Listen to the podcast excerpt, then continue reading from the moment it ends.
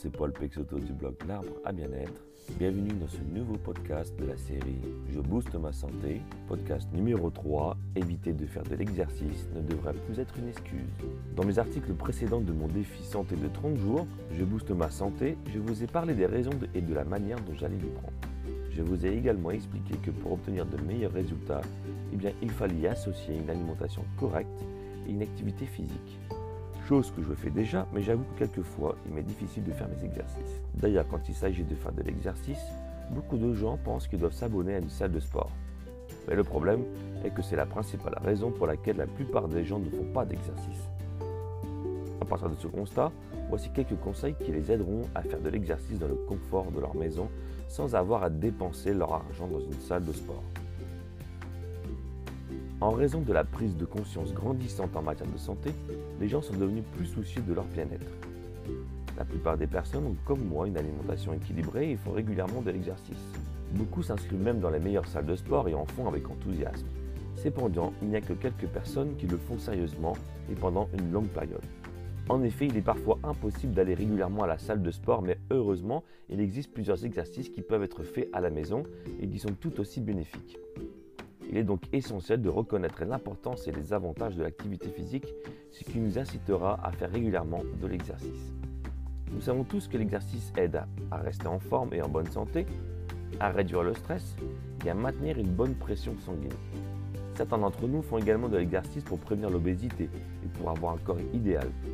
Ainsi, les personnes qui pratiquent une activité physique, quelle qu'elle soit, ont moins de risques de souffrir d'obésité, d'hypertension artérielle et de maladies cardiaques.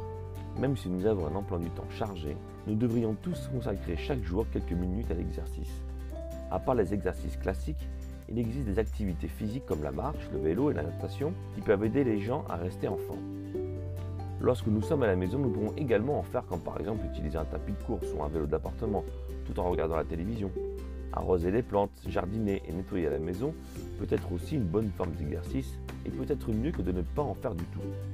Jouer avec les enfants, et faire des exercices simples comme monter les escaliers, sauter à la corde, etc. sont également les meilleurs exemples d'activités physiques que l'on peut faire à la maison. Il existe même des exercices très faciles pour perdre du poids à la maison, comme les squats, les pompes, les abdominaux et les fentes. Ces exercices peuvent être pratiqués par tout le monde, et ce à tout âge, et c'est d'ailleurs tout bonnement ceux que j'utilise en ce moment. Personnellement, je n'aime pas l'aide dans les salles de sport, et aussi parce que je préfère que mon activité physique soit simple et pratique afin de pouvoir le faire en tout lieu comme en vacances, à l'étranger et comme je veux de manière très simple. De plus, je n'ai pas besoin de mener un programme de grand sportif pour exercer mon métier. Je fais surtout des exercices pour renforcer ma ceinture abdominale et dorsale, car j'ai des problèmes de dos et pour évacuer mon stress. Les exercices de mon programme sont donc composés de séries d'une quinzaine de pompes, autant pour les fentes avant et les squats, et une trentaine d'abdominaux. Tout cela en une vingtaine de minutes et je peux vous dire que même si ce n'est pas énorme, eh bien ça me fait un bien fou. En résumé, suivre régulièrement ces conseils d'exercice simples et faciles à faire nous aiderait à perdre du poids et à retrouver un corps en bonne santé. Cependant, il ne faut pas oublier qu'en plus des exercices, il est également nécessaire de suivre un régime alimentaire approprié et de prendre de bonnes habitudes alimentaires. Voilà donc une autre raison pour laquelle j'ai décidé de suivre une cure détox, parce que je voulais améliorer mes performances physiques que je trouvais de plus en plus limitées. Cette limitation allait même jusqu'à me démotiver. Mais depuis que je prends des gélules Rejuvenix, je peux vous dire que j'ai retrouvé le moral et donc une très bonne motivation et j'arrive même à dépasser mes limites.